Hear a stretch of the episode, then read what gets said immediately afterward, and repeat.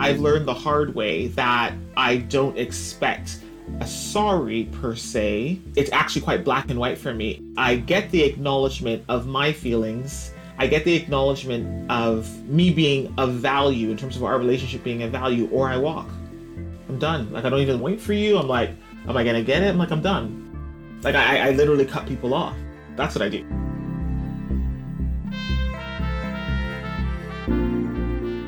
Because of the way we've been socialised, we often feel it's rude to formally recognise others' differences.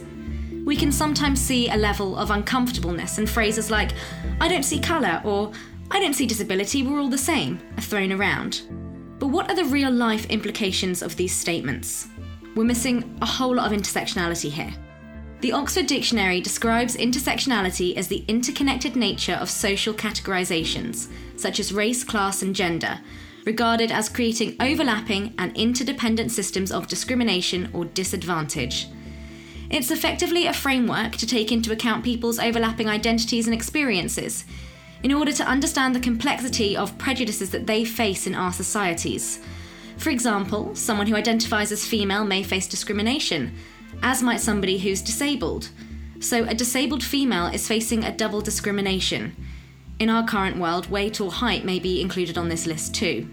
Robin DiAngelo says, for most of our history, straight white men have been involved in a witness protection program that guards their identities and absolves them of their crimes whilst offering them a future free of past encumbrances and sins. When did these characteristics and identities become more desirable? And what does that mean for the rest of us? Recognising difference and the language around intersectionality is something many of us can do better at. Melanie Eusebe is our guest today. She's an award winning business strategist. She's worked as a management consultant in a big four firm. In 2014, she launched the Black British Business Awards, the largest awards programme of its kind. She's also been the executive producer for the Women of the World Festival, a global gender equality festival with over 2 million women in 50 cities over five continents. Melanie now has her own consultancy business and features in the list of 200 women influencers in the creative industry, 100 black leaders in media, and 50 top women speakers in the UK. Melanie, welcome. Hello, hello, hello. Thank you for having me. Thank you so much for chatting to us today. Now, we're products of our culture. How far does mainstream culture and society provide the information and tools we need and prepare us for these conversations around intersectionality? I don't think that we are prepared at all for conversations around intersectionality. The conversations that we've had thus far are almost about um, a double whammies. So, if you are seen to be disadvantaged because you are a woman or because you're an ethnic minority, then together that means you have a double disadvantage. The, the, the thing is, is that philosophically as well as academically, intersectionality has moved on from those archaic views. So me as a black woman, that means that I, you know, I sometimes I see the lens with my yellow lens, which is my woman's lens, and sometimes I see it with a blue lens, which is my black lens, and then together it means that I see it through a green lens. And so it's not necessarily that, and that's what that's the beauty of intersectionality. It's not necessarily about just kind of piling disadvantage after disadvantage over one another. It's about the way that they combined um, to make beautiful difference. And, and, and, and what we have to do is think of a language that's definitely more inclusive, but also think of how we, um, those archaic kind of principles, those archaic views are actually limiting the potential of most of the people in our cities. I love what you say there about beautiful difference. And it when you talk about the coloured lenses, it gives me this image of a kaleidoscope in my mind of all these different kind of ways we can frame and see the world. And I'd love to touch on that, but I first of all want to talk about this idea of denying our bias, because I think that's kind of what we need to get out of the way first. And if we do deny that we have any bias, i.e., the idea that, you know, I was taught to treat everybody the same and I do, I wonder if that absolves us of the need to explore and examine it, and the biases that we do all indeed have within us aren't looked at. How far do you think 2020 is changing the way that we're thinking? I think that 2020 has done so much to open up the conversations, um, to open up the space to have difficult conversations. Most people do not understand or examine their own biases. Even me being a diversity advocate for, you know, almost 30 years now, I know that I have my biases. And that's not to say there are two parts of a bias. There's the bias that you have, and there's also the action that you take on the bias, particularly as you acknowledge your own power in in your world.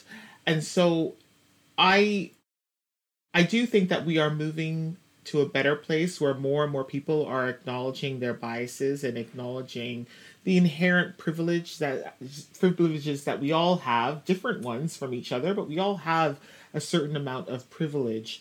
And we are now examining how that privilege manifests because privilege really is the it's the manifestation of insider outsider kind of philosophy. So that means that, you know, for me to have privilege, that means that someone cannot have the privilege. It's the very nature of privilege that everyone cannot have it. It's, it's its very definition of it. And so, in acknowledging that I have privilege, that means I also have to acknowledge the flip side of it, which means that someone else doesn't have the privilege. Whether that be because of the neighborhood I live in, because of the um, clothes that I wear, because of the color of my skin, because of my gender, because of where I work, because of my city, because of my country, because of my hemisphere. We all have privileges. And I think that this 2020 has been a year where more and more people are acknowledging that we have privilege. And that means that we may have a bias towards our circles and the things that we are used to, the people that we are used to. I wonder when we talk about privilege and our power and how we move around the world, I wonder if we have our different lenses. So, for example, our yellow lens or our green lens or our blue lens for different occasions. How often would you say we're able to pick and choose which one of those frames we're seeing the world through? I don't think that we're necessarily able to pick and choose um, unless we we've had some deep kind of self examination as well as societal and cultural examination as well, so that we can see how that privilege and bias and those lenses show up in our lives and and most of us don't have that. We literally we are all as busy as we ever have been. We have full lives. Things are popping at us at every left right and center. And so to have the privilege of even being able to step back and look and say okay well because i have this that means someone else doesn't have this. Um, not many of us have taken the time to do that. And and certainly we can't be doing it on a regular or an ongoing basis.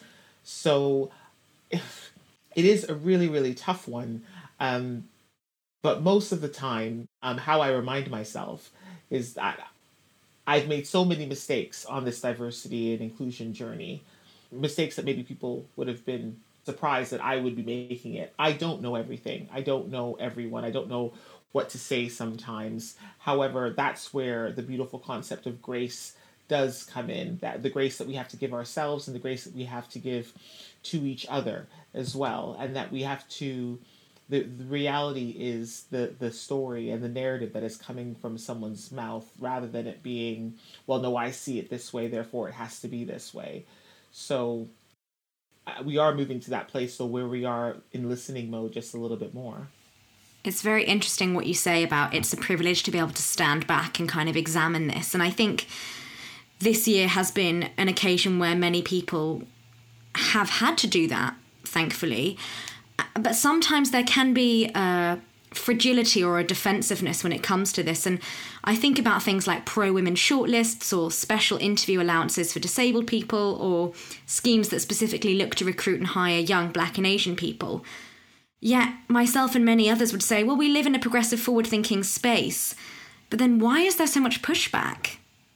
I think that there's so much pushback because um, people are they have their lenses on, and so when you live in that space of liberal, you live in the space of labor, you live in the space of maybe left thinking, then you know that's essentially why the Brexit vote was such a shock to us, or that why the voting of Trump as president was such a shock to so many. Because there was literally a, a, non-acknowledgement of the the other side of the other. It was more so, well, of course you're not going to vote for him. Of course you're not going to vote for him. I remember the day that the day of the first women's march in London, I was at a women in business uh, conference being given in Pall Mall, and so it's about 500 women walking through the door. So I knew that the Women's March was happening that day because I was executive producer of WOW at the time, the Women of the World Festival. However, when I looked around the room, and just, you know, on Pall Mall was on the march route, so all of those women, when I asked them, I was like, "Oh yeah, we're going to go to the Women's March." None of them were going. None of them. Yeah, none of them. And it could be because of their political leanings, could it be because of their, you know, their socioeconomic leanings. I, of course, did not have the chance to talk to 500 women and ask them. However, we can't assume that feminism in its under its current guise represents all. And I think that that's what we have done, where we have surrounded ourselves with people that believe the same things as us, that look like us, that do the same things as us in their spare time, and then we, we, we make an extrapolation out to the wider world. And that's why some of the results of our, our referendums and our votes in the last few years across the planet has been uh, has been such a shock, has been such a surprise. I often wonder if that ignorance is more damaging. The, the idea I look at, you know, myself and females around me and go, hey, we're all on the same page, this is excellent, rather than somebody who's overtly sexist. I can see you know where they fall down and where the blind spots are and there break those arguments but exactly when it comes to myself i'm unable to see those blind spots because i go well i look around and it looks it looks kosher to me. Yeah no it does. It's amazing isn't it that because we surround ourselves with people and things that we believe in and that uh, that look like us and that we because that's that's and and we have to because there's so much information going on in the world right now. Our social media channels are curated for us. Our internet um, uh, channels are also curated for us. The results that we're getting are curated for us because there's so much out there that we actually couldn't process all the information that is out there. So it's curated. Melanie, I really want to get your D&I hat on and look at our kind of professional and working lives because when it comes to our workspaces, I find often employers will provide perhaps one or two courses, whether a speaker or a self learning tool, on a topic like unconscious bias. There'll be a little quiz at the end, we all know the appropriate answers to pick, and then it's never really addressed again. And we continue to hire people and put them at the top of chains who aren't perhaps investing in learning about other people's worldviews or experiences. How can we make people directors and CEOs if they're not actively broadening their view and looking at the staff that they're hiring? It just seems kind of crazy. It does. It seems very crazy. We know with adult learning and even with children and learning, with learning principles in general, it's never just about learning the concept. It's also about applying the concept over and over and over again in similar scenarios. So the idea of when people keep on asking me, Mel, can you give a session on unconscious bias? Or Mel, can you give a session on microaggressions? And I could, but one session will not be effective, particularly with the way that we as human beings learn, the way that our brains absorb and apply information that we have learned. We have to not just read about it and hear it, we actually have to apply the learning to a scenario. And that means that we have to apply it to our hiring scenarios. We have to apply it to our performance management, our promotion cycles as well. And there has to be um, a, a level that we are trying to attain. There, there has to be a standard that is set, a metric that is set, so that we know what good looks like. And if we apply those adult learning principles to unconscious biases and, and how they show up in the workplace in regards to our hiring and our performance management, that means that there does need to be someone accountable in the organization that is holding everyone else accountable to the D&I standards that they are aiming for. Most organizations right now do not have that, um, either do not have that person in place, or the person that they have in place does not have enough, dare I say it, teeth in order to really enforce that this is what needs to be done. We are not the experts at this in the UK. Um, I would even say that I wouldn't even look too much to the US I would say that you'd want to look at uh, a country like South Africa, where it's legally required that diversity and inclusion to a level, you know, in terms of changing the uh, the legacy of of apartheid. That's where you would want to. That's where you, sh- you should be examining in terms of best practice. How do you change like that? but rather, we we seem to think that we don't have a problem, or if we do have a problem, we we acknowledge it, but then we're not actually affecting real change.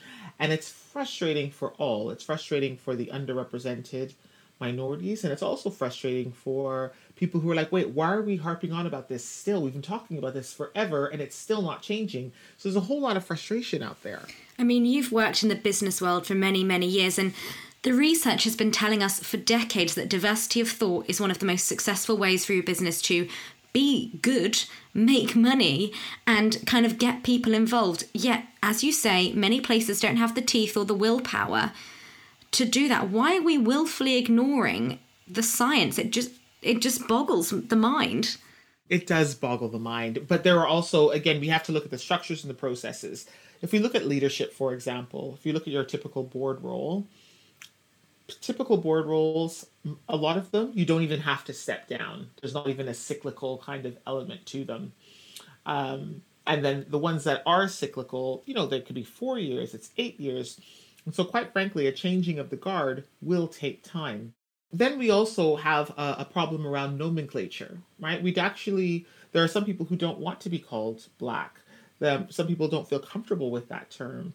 Um, so, or there are some people, when we talk about diversity of thought, then, you know, there are some that say, wait a minute, diversity of thought, we can barely get diversity on an indicator that we can see with our eyes. How are we going to have diversity of thought where you can't, you know, we can't possibly examine people's heads and minds? So if we can't even do the thing that's visible, how are we going to do it with what the the invisible? So there has been a lot of um, nomenclature and philosophy and uh, theory that's been purported over the last few years, but unfortunately, none of them have been able to stick in terms of um, really ch- shifting the dial in an impactful way for our organizations.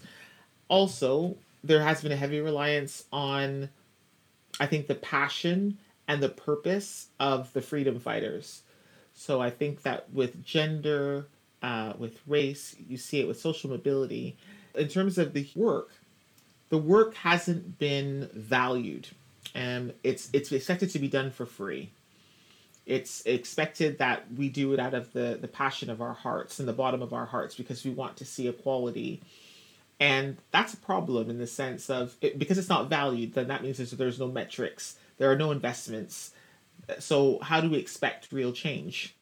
A few years ago, financial legislation was introduced to prevent money laundering. And I remember that we had a very clear deadline, and you either met it or you didn't. and quite frankly, as a consultant, that was one of my busiest years. I was being carted around for anti money laundering, you know, helping banks get to where they needed to be by the time the deadline was set. Same thing with, you know, 5p bags. That I remember when we started, you know, before. Oh, the shopping bags. Exactly. I remember there was a time when we didn't pay for shopping bags. The government's like, well, you know what, now you are. And we made it happen. We implemented the processes and we did it and so I do. Um, I know that a lot of people don't think that um, kind of quotas or targets are a good thing. That we should kind of uh, ease society on, you know, in their own way, on their own time to get to that destination. However, every time someone says that to me, I, you know, I, I think of. I remember I was speaking to a room of like ten year olds, about 700 10 year old women, and we were talking about dreamscaping, and they were telling me about their dreams and what they wanted to do, and if you've ever had to look 700 young girls in the eye and tell them, quite frankly, because of your, and they were black, young black girls, for me to tell them that, quite frankly, you may have all these dreams, but by virtue of your race and by virtue of your gender, you are going to make 40% of the men who are the white men who are beside you, the white little boys. Oh God! And you and you tell them that with their dreams, and then you see what happens to that. Like, have you ever? And so I'm not telling those girls to wait until we figure it out but we know it's unfair, but we'll figure it out. That's that's horrific to me. That at least I'm fighting for her. That she doesn't have to do the same thing that we do. But that is what we're saying to young girls as well. We're saying, hey, you make 80. You know what? I know, I know that you want to be a football team manager, but you're going to make 80%. And actually, you may not even be able to get it because that those positions aren't necessarily open for you right now. Tell a 10 year old girl that and then see, you know, and then tell me afterwards to wait, to wait for that, to wait for us to figure it out. Equality. That's terrible. Shocking. It's so true what you say that you know people with this noble goal of equality are actually ironically working for free for something that isn't valued and you know as you say telling 10 year old girls that actually yeah that's not a space for you is not a position that we want to be in ever and I was really curious about your point that you said perhaps some people didn't want to identify or did want to identify in particular ways. And I think language is something that in the professional and personal space, there's a lot of confusion and a lot of anxiety about. And often we use kind of a, a, group categorization, which some can, people can see as helpful, and others can say, well, that's not representative of the people that we put in those groups. For example, um, BIPOC, BAME, or person of color, basically all terms meaning non-white. What do you make of those labels? How how are they how are they in your opinion? In my opinion, I think number one that the the people should decide on the nomenclature, right? So the people that we're identifying. So, for example, someone came up with the term BAME. And I remember speaking to my counterparts, so from the Asian Achievement Awards, and you know, it was it was a it was a group of us all together who are running kind of awards programs and recognition programs, and no one liked the term BAME. You know, the black people didn't necessarily like it. The Asian people didn't like it, and there were no minority ethnic because we actually haven't really figured out who those are yet. Yeah, just sort of everyone one side. yeah, so I think you know, and I, I say that sorry, so, slightly facetiously, but I, I guess first things first. I'm not, you know, I can't. No one can tell me that my name is or is not Melanie, except for the people who chose my, my mom and my dad you know and mm. for for first let's let people you know choose their name. It's okay. And number two you know there is such discomfort around kind of referring to people as black or referring to people as white. And and if I, I I question myself whenever I have to use someone's race as a descriptor or their gender, then I, I I'm wondering why I have to use it if that makes sense. Mm. Like there, there's never usually like a lot. I do diversity work, so yes, of course, in those instances. But if you're not in diversity and advocacy, then why do you have to use it? That's a really interesting point, and I wonder for obviously I'm a straight white sort of middle class able-bodied woman, um, and I never really this sounds ridiculous. I never really saw myself as white because I never had to think about it, which is obviously an exceptional level of privilege. And it wasn't until this year that I had to think about what does being white mean to me because in my head it's associated with something a bit EDL, sort of bulldogs and British flags and Brexit and all these things that I'm like, ooh, I'm not really sure I'm cool with that. But actually, I'm very much in that category. So it was just framing like who I am and who I, how I fit within it. And I just wonder whether, like, it just seems so unfair that everybody that isn't in that category of white just gets shoved into a couple of letters and we go, well, you may be from Pakistan or you may be from the Caribbean, but either way, there you go. You, you know, it's kind of the same. Yes. It is, it's, it's, it, I, whenever I have to describe someone with their race or their nationality, then I better be doing diversity work I better be I, the only reason why I should be doing it. And I, you know, and of course, because I work in this space, I, I, I try to hold myself to a really high standard. But the only reason why I should be speaking about women or black people or Asian people or you know disabled people it's because I need to make sure that I have an invite for them at my table. That's the only reason why. There, every other reason usually means that you're messing up. This is, usually means that you're going to be leaning towards that place of inappropriateness or mis, you know, or microaggression.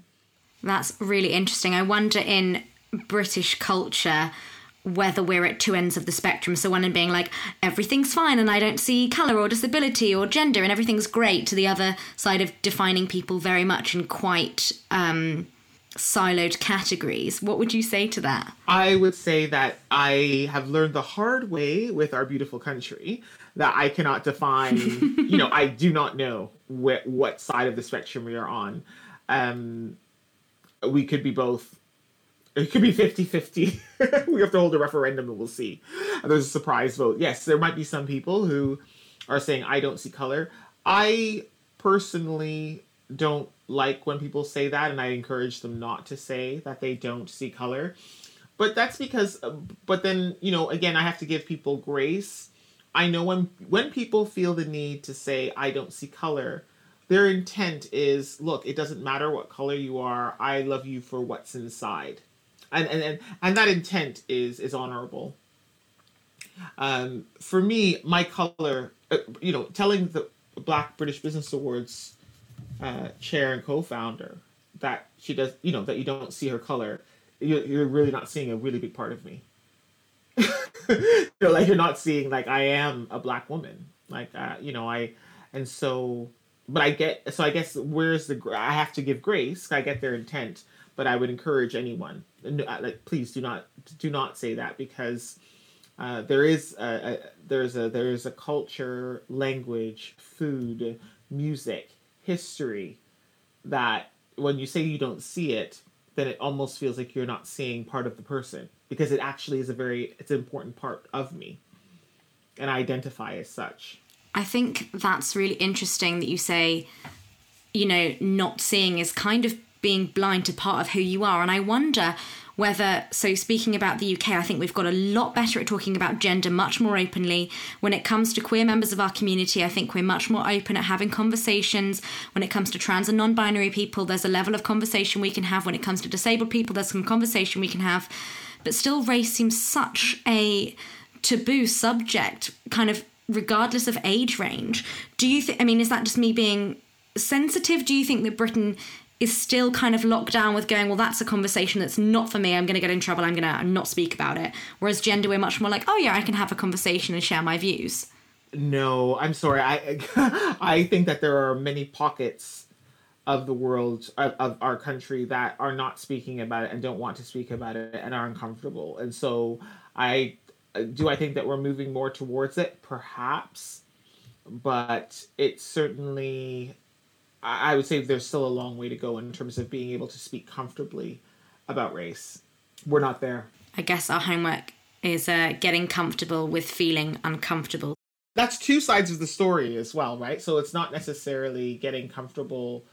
It's getting comfortable with e- being able to hear. There are, you know, people who do not agree with my platform at all, right? There are people who are just like, and I have to be, I have to get comfortable hearing that as well there are two it's not just about being comfortable kind of talking about race in this nice way so that we can all solve towards this kaleidoscope kind of utopia. No it's about getting comfortable having a difference of opinion and on top of that understanding that a difference of opinion and what that means. Because for me when someone differs um, and, and, does not agree with the black british business awards then it it, it, it, it, it hits the identity. It doesn't just it's not just this kind of kind of textbook concept and theory for us to discuss, like you know, left leftism and rightism in politics. It's actually equality and identity, and that is always going to be inflammatory for both sides. And so, are we ready to have those kinds of conversations yet? I argue that not many organizations, not many pla- not many countries in this planet are ready to have that kind of conversation. The fact of the matter is that in almost every country in the planet, where whether or not black is the majority or the minority, but where there is difference according to skin color for groups, blacks are subjugated. So I can start in Sri Lanka, I can go down to Australia, I can come back up to the Middle East and China and India, I can go across to our EMEA, our beautiful UK. I can go across to Canada, the US, and I can go down into South America and the Caribbean. And it's the same thing that the darkest skinned people usually are also less economically well off, less socially well off. And so, what does that say? That's the reality. And I don't think that as a planet we understand that as black people as well as a, a, any other race. I don't think we understand what we do to people according to the darkness of their skin tone. And it's a shame. And I've worked in them all. That's the thing. I've worked Brazil, Argentina, Canada, whether it be the indigenous people of Melbourne, of Australia, whether it be the staff that are flown from Sri Lanka to Qatar to Doha to work for the families there. I will get onto your stories in a second, I promise, Melanie. But why do you think our consciousness hasn't changed? You've just said that all around the world, people with darker skin are going to be less well off, perhaps exploited more.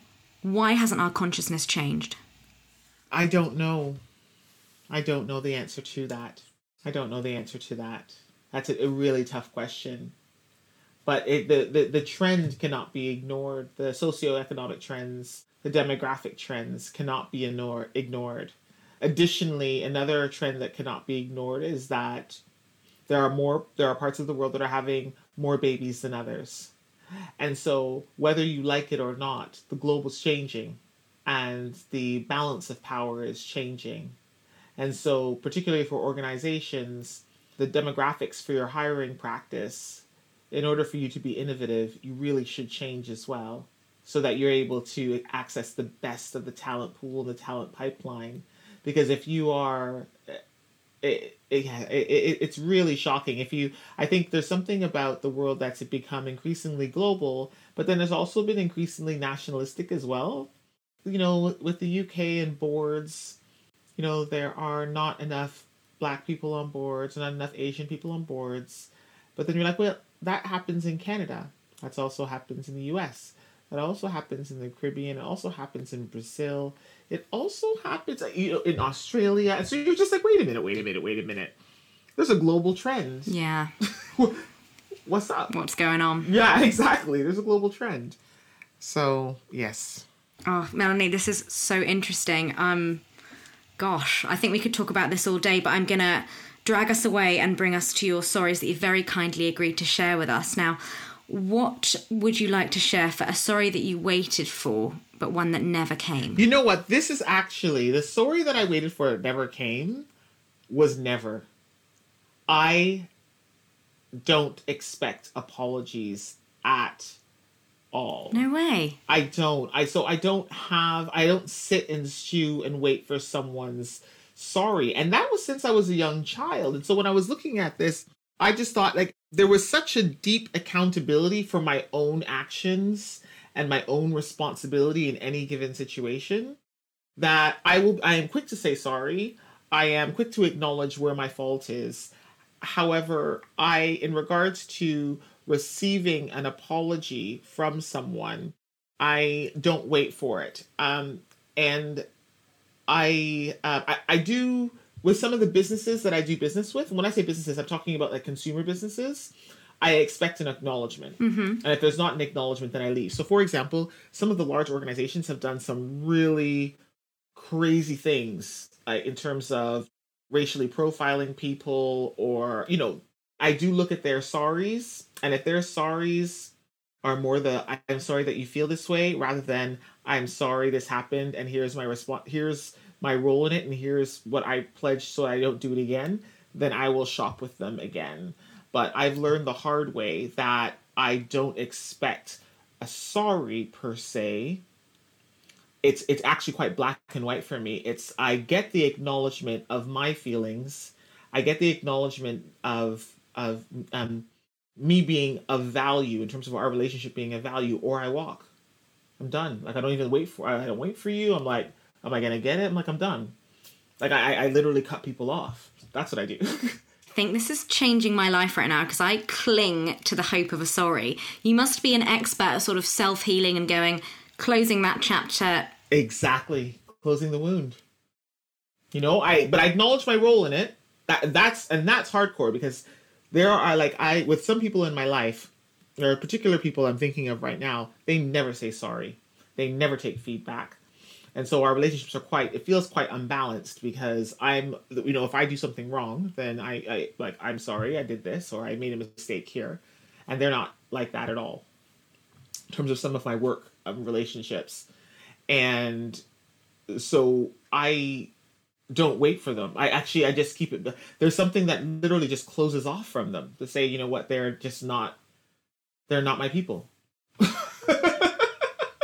This is this is this is hardcore. I like it. It is. Do you ever think about um letting them know that the reason that perhaps you're not 100% on board with them is because they haven't apologized or are you like no you should you know you're a grown up you should know oh most definitely because that's all about the closure so i do tell them that i've been hurt or that their behavior is upset with me and then they have the opportunity to apologize and acknowledge or they or if they don't then we just move on but the relationship does change because i'm not going to be fooled twice if you if you've already shown me your backside the first time why would i let you show me your backside the second time very true but I do give people their stuff and I don't carry their stuff with me. That's what it was. It was that I wanted a lightness of being where I wasn't carrying your misdemeanor, your mistake on my spirit so that I feel like I feel heavy because I'm carrying like the hope of an apology.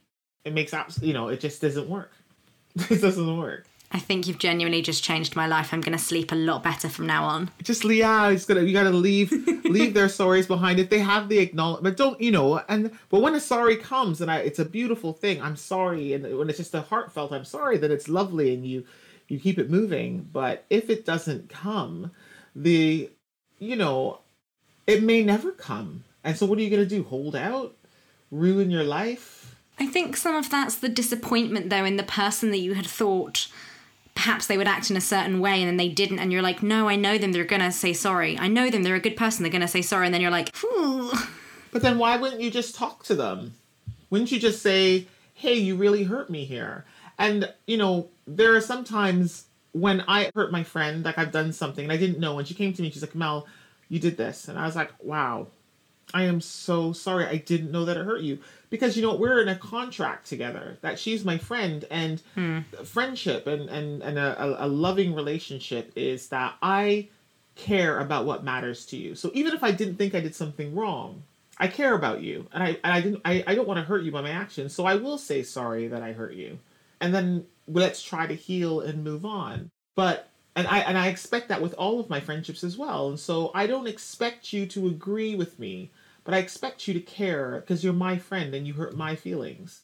And if you can't do that, by just acknowledge the fact that your actions hurt, you're not my friend. Like you're not, you know, you're just, not, you know, this this may sound kind of crazy, but so I was raised in the church, right? Like I was raised and I was in the pastor's office and I remember my pastor when I was a kid, he just gave me for all the people who kind of are of the Christian faith, you'll know this well he always said, you know, you can't just be looking for people to fulfill you all the time. You know, if you think about Jesus, there was three, you know, he had his three people. Like when he had to go and get crucified, he had the three people that he called. Like think about who those three people are. Who are those people that you will pick you up when you are falling down, when you will encourage you to be the better person that you don't feel like being that day. Who are those three people? Those are your people, right? Then you have you know, the disciples who are like, who's your crew? Who do you roll with? Who do you go out with? You go to dinner with them, you know, you like, catch little jokes. But those are your disciples. And there's always going to be one Judas. There's always going to be one one person that betrays you. But that's just the way of life. But you're, you're going to have people who believe in the same thing as you, and you're going to roll with them. Those are your disciples. Then you're going to have the people who you can't choose. That's like your mom, your boss. Those are like, like 20. There's like 20 of them around that. You know, like those are people that can impact your life, but you didn't choose them. But you gotta, you know, make sure you keep an eye on the relationships and make sure the relationships are healthy because they do impact your life. And everyone else is the masses. And one day they're gonna they love you, you're gonna give them bread, you're gonna give them wine, and the next day they're gonna say crucify him. And that's literally how I've run my life. And so who do I expect sorries from? I expect them from the crew that I roll with. Everybody else, well, one day they love you, one day they might crucify you. You never know. Just got to keep it moving. Melanie, this is unreal. I'm I... so sorry. I used to be a Sunday school teacher. That's why. That's why. I. what? Yes. Oh my goodness. wow. Okay. I'm for sure sleeping better. And a boy that told me I was ugly at 16, I'm letting it go. Today I let it go. Almost 30. I'm letting it go. let it go, let it go, let it go, let it go. And you know, and it comes around like I was made fun of when I was a kid. And I remember I was um, filling up the gas tank at home, and one of those girls who made fun of me, she's like, "Oh my goodness, Mel, I saw you on Facebook, you're doing so well." And I just looked at her, I was like, "You made fun of me hard. Like I had like therapy because of you, girl. Like, oh damn. And you're gonna come to me like you're my friend." So, you know, I didn't expect a sorry from her, but obviously I was butt hurt. Yeah. and I was carrying it around. So, you know, you don't want to do that because we do operate out of pain. And it's when we operate out of pain, it's not a good thing, is it? Okay. So I feel like you're going to have a brilliant answer to this. What about a sorry that you should have given, but you didn't? A sorry that I should have given, but I didn't. Mm-hmm. Again, you just heard this whole story. I just give the sorry. I know. I know. I was like, she's gonna say none. you know what? It's I'm not in it. If I realize that I, if I know, I will say sorry, because a sorry is nothing. It's just an acknowledgement. When I say it's nothing, it's not that it's not a value. It's an acknowledgement that what you've done has hurt someone else on the planet, and I. You have to realize what are your deal breakers. The sorry is literally absolutely nothing. It's a, it's the giving of grace, and so why wouldn't you do it? there are there are some times I will not apologize. Don't get me wrong. Like I will say, no, no, this is the hill that I'm going to die on today. I'm not apologizing for this. Like it's not. But if it's someone that is a part of your, as we go back, part of your circle, part of your crew, part of your family, a relationship is important to you, and if someone's hurting and they're upset, then why wouldn't I? Don't understand why. It just makes no sense. Why wouldn't you say I made a mistake? However, I have to say that also comes from the, having a growth mindset and I, I foster it and i teach the class at the mba school you need to have a growth mindset. You need to get the fact that you are not you are a learning journey. You are a work in progress. And so for me to say sorry for a mistake that i made yesterday with the commitment that it's not going to happen again tomorrow that's having a growth mindset. And and being able to do being able to do that makes me a better person, a better friend, a better family member, but also a better manager as well, a better boss. So, because then I can say, hey, they like my my team, if they make a mistake, I'm like, you made a mistake. Let's keep it moving. All right. It's not a big deal. Do you know what I mean? If you keep making the same mistakes over and over again, that's when I I have to look at you sideways a little bit. But but if you make a mistake once, I was like, who am I going to yell at you? We're a team. I think it's so brilliant what you say about growth mindset. And on our first episode of Sorry Seems That sorry seems to be the hardest word. Professor Cary Cooper said consistency was one of the reasons that we don't say sorry as grown ups because we want to appear consistent and we've made a decision and we're going to stick with it even if we think we're wrong. And a growth mindset completely blows up that that thinking. Yeah, it exactly. It really does because we think that we have to appear like maybe around the age of like 13, 14, we have to be perfect at everything the first time around. Once you free yourself up from that, then it life is golden. I'm like, I don't have to be perfect at all. But on the other hand, don't get it wrong. Like, I know that that's the way I fight for the world to be. But as a black woman, I know that I, the same kinds of things that I see kind of white women do and white men do, if I did the same thing, if that, I, I wouldn't have that same grace. Yeah, that's a horrendous, unfortunate truth of the world we live in. And I, yeah, yeah. I wonder if 2020 is doing something to amend that slowly but surely, although obviously too slowly. Too slowly. Too slowly. yeah. Melanie very kindly agreed to share with us a story that meant something to you. And this is actually an apology that you gave. Um, and it kind of involves intersectionality, which we were chatting about before. Do you mind sharing that with us, please? Yeah. So, you know, I was uh, talking with um, some of my team members at work and I used the term Chinese whispers because there was a miscommunication between several people. And you know when your spidey sense goes off? So there's some spidey sense stuff that goes off. So my spidey sense went off, but we kept on going because it was a meeting. And I afterwards I looked up that that evening over a glass of wine. I looked it up, and I realized that that term has racial or like racist origins. Now, in hindsight, I should say that whenever you use a race or a nationality as a descriptor or an adjective to describe a negative situation, it's not a good thing, right? Like, come on, like, and when I, even when I say that out loud, I'm like, well, now how could you not know that that couldn't be that, that was a, like why would you even say that It's a common phrase. It's a common phrase. it's a common phrase it was a game that i played in you know like and we call it like the telephone game as well there was variations of it and but on the other hand um you know also i remember in the movie annie that punjab unwrapped his turban and saved annie from the helicopter. Was that appropriate so some of the things that we did when we were children that we watched when we were children were you know were a little bit ignorant and a little bit inappropriate or a lot ignorant a lot inappropriate. So and you got to remember that also i'm not just anyone. I'm miss diversity and inclusion. Like that's that's my life. And so when i read the the the, the background in terms of some of the the the the horrible origins of the term or even the potential for it to be horrible, then I had to sit down and write a note and say, I am so sorry to not only the person to which I was speaking to directly, but also to everyone who was in my presence who I uttered it to. And I was like, you know what? I just found this out. I'm so sorry. My spidey, and I, you know, I said it exactly how I've just explained to you. I said it out loud to describe the situation. My spidey sense went off. I went back. I looked it up, and it could be interpreted as you know oh it's nice and innocent childhood game or it also could be interpreted with negative connotations in terms of a misunderstanding or miscommunication of a language of difference and so i apologize no one will use that in my presence i will not use that term again and no one will ever use it in my presence i'll correct people from using my presence as well and you know that's it like it was it was a beautiful thing because you're just like okay and I got a I got a note back from people and like, hey Mel, thanks so much. It's great to that you're living your values, whatever, whatever. And I know that there are some people that would be like, oh man, she's taking this PC stuff too far. I know that. I totally get it. But I, you know, was there a question? I could have just read it and then left it and not said it again.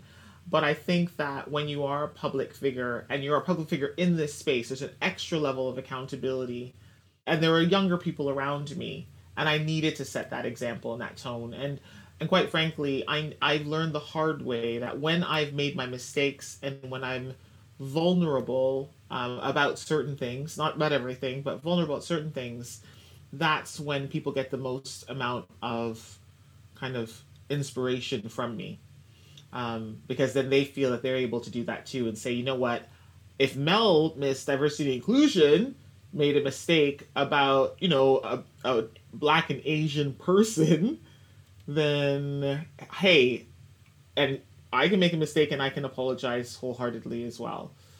And, and it's okay. I don't have to get it perfect. There's a couple of things i want to pull out of that. First of all you're sort of the only person out of i think 12 so far that's actually chosen a sorry that you gave which i thought was really interesting and represents an incredible level of self awareness that I would love to one day be blessed with. I wanted to chat to you about the idea of people correcting and you correcting others because I would say that's something in the last couple of years that's kind of started happening more in Britain. And I wonder what the appropriate response is because I think we can embarrass people or we can be embarrassed ourselves when something you say something you didn't mean it that way or you're like, oh goodness, no, I'm so sorry, or actually their pronouns they. And I think we're still a little awkward at it. How do you feel when you kind of get corrected or you correct others? I when I correct others, I always do it in private. Like there are some times it never goes well when I lose my temper or I didn't think about the most strategic way of for the message to land. I was thinking about my emotions and I was upset, but I didn't necessarily think of okay, so in order to make a change, what's the best way that this should be sent so that it's received? And and correcting people in public again harken back to you know my little story about me being raised in the church you know you always correct in private you don't you know to do it in front of a lot of people then what happens is that the person doesn't necessarily it can't just think about you and responding to you or having a level of self-reflection or examination. They also got to think about all these other eyes on them as well. And then when the ego comes in it's not hospitable for self-examination self-awareness and a an apology as well. So I try not to correct people in public. When I get corrected, I th- th- there's a point that you work that I've worked to since learning about the growth mindset that I'm like, okay, I get corrected, and it's not really a big deal to me. So the problem, the, the beautiful thing about it is that when you don't care as much about being corrected, then people don't correct you as much. Because they're not they're not going to get the reaction right? So if they if they are going to correct you they're going to they're correcting you because it's real. So someone so for example someone now after hearing what i just told them if they hadn't heard that story and they heard Miss Mel is, you know, a big diversity inclusion person and she fights for this and she fights for that. And if they had heard me make a mistake, then they, you know, there are going to be some people who'd be like, oh, I can't believe that you're Miss Diversity Inclusion and you made that mistake. After hearing that story that I've just given, that I've told you about, they're like, it's going to take a lot of wind out of their sails, right? Like, they're, it's not about pointing the finger. They know they're not going to upset me that much. I'll just be like, yeah, I made a mistake. Okay. And I'm really sorry. It's not that big a deal. Melanie, I think you're my new life guru. if I'm honest with you. But you know what I mean, though. Like it's just like they don't, they won't like because sometimes what happens it's that tall poppy syndrome that we like to kind of knock down people who are on a platform, and with the, uh, horribly and thankfully with diversity and inclusion, the platform is about us all learning together and having grace with one another, and not knowing the answers and not getting it perfect. And so, what better example can I set by that than that? Because I, I, I, like I, my awards are not for. I've always said this: the Black British Business Awards. They're not for Black people. They're for white people. They're for our others. They're for my majority of my country, so that I can show them the glory of it. And so, I, you know, for me to kind of sit and, and, and, and not be able to show that this is the learning journey that we're all on that you know you can't be expected to know the difference between a hijab and a hijab but you will learn. You can ask then if i can't do that then how, what kind of example am i setting? Melanie you say be learning together. What a fantastic note to end this interview on and thank you so so much for taking the time to chat to us today. I really really appreciate it. Oh thank you miss Tooley like to say sorry to a colleague. I don't work directly with her, but she was part of the same induction when I joined. She's a black woman, and during our group induction, we were chatting about the recruitment process and the groups of people hired. She said it was a shame that there was a lack of diversity. Being from a northern working class background and having been successful in a highly competitive recruitment into a profession that's known for its middle upper class Oxbridge demographics, I instinctively said yes. Everyone's from the south and sounds really posh. I'd totally missed that she was the only black person in a room of 25 white people. I'm sorry for my ignorance and for viewing diversity with myself at the centre, and for not reaching out since to apologise in person. This memory came jolting back to me as I was reading a blog on white privilege when the BLM protests gained momentum and attention earlier this year. And I wish even then that I'd emailed her to apologise for my total lack of blinkered ignorance to her perspective. I'm sorry. This is Sorry Seems to Be the Hardest Word, created by myself, Hannah Tooley, edited and mixed by Big Sound Audio. Our music has been created by the extremely talented David Dudney. Check out his band, The Best Part, on Spotify.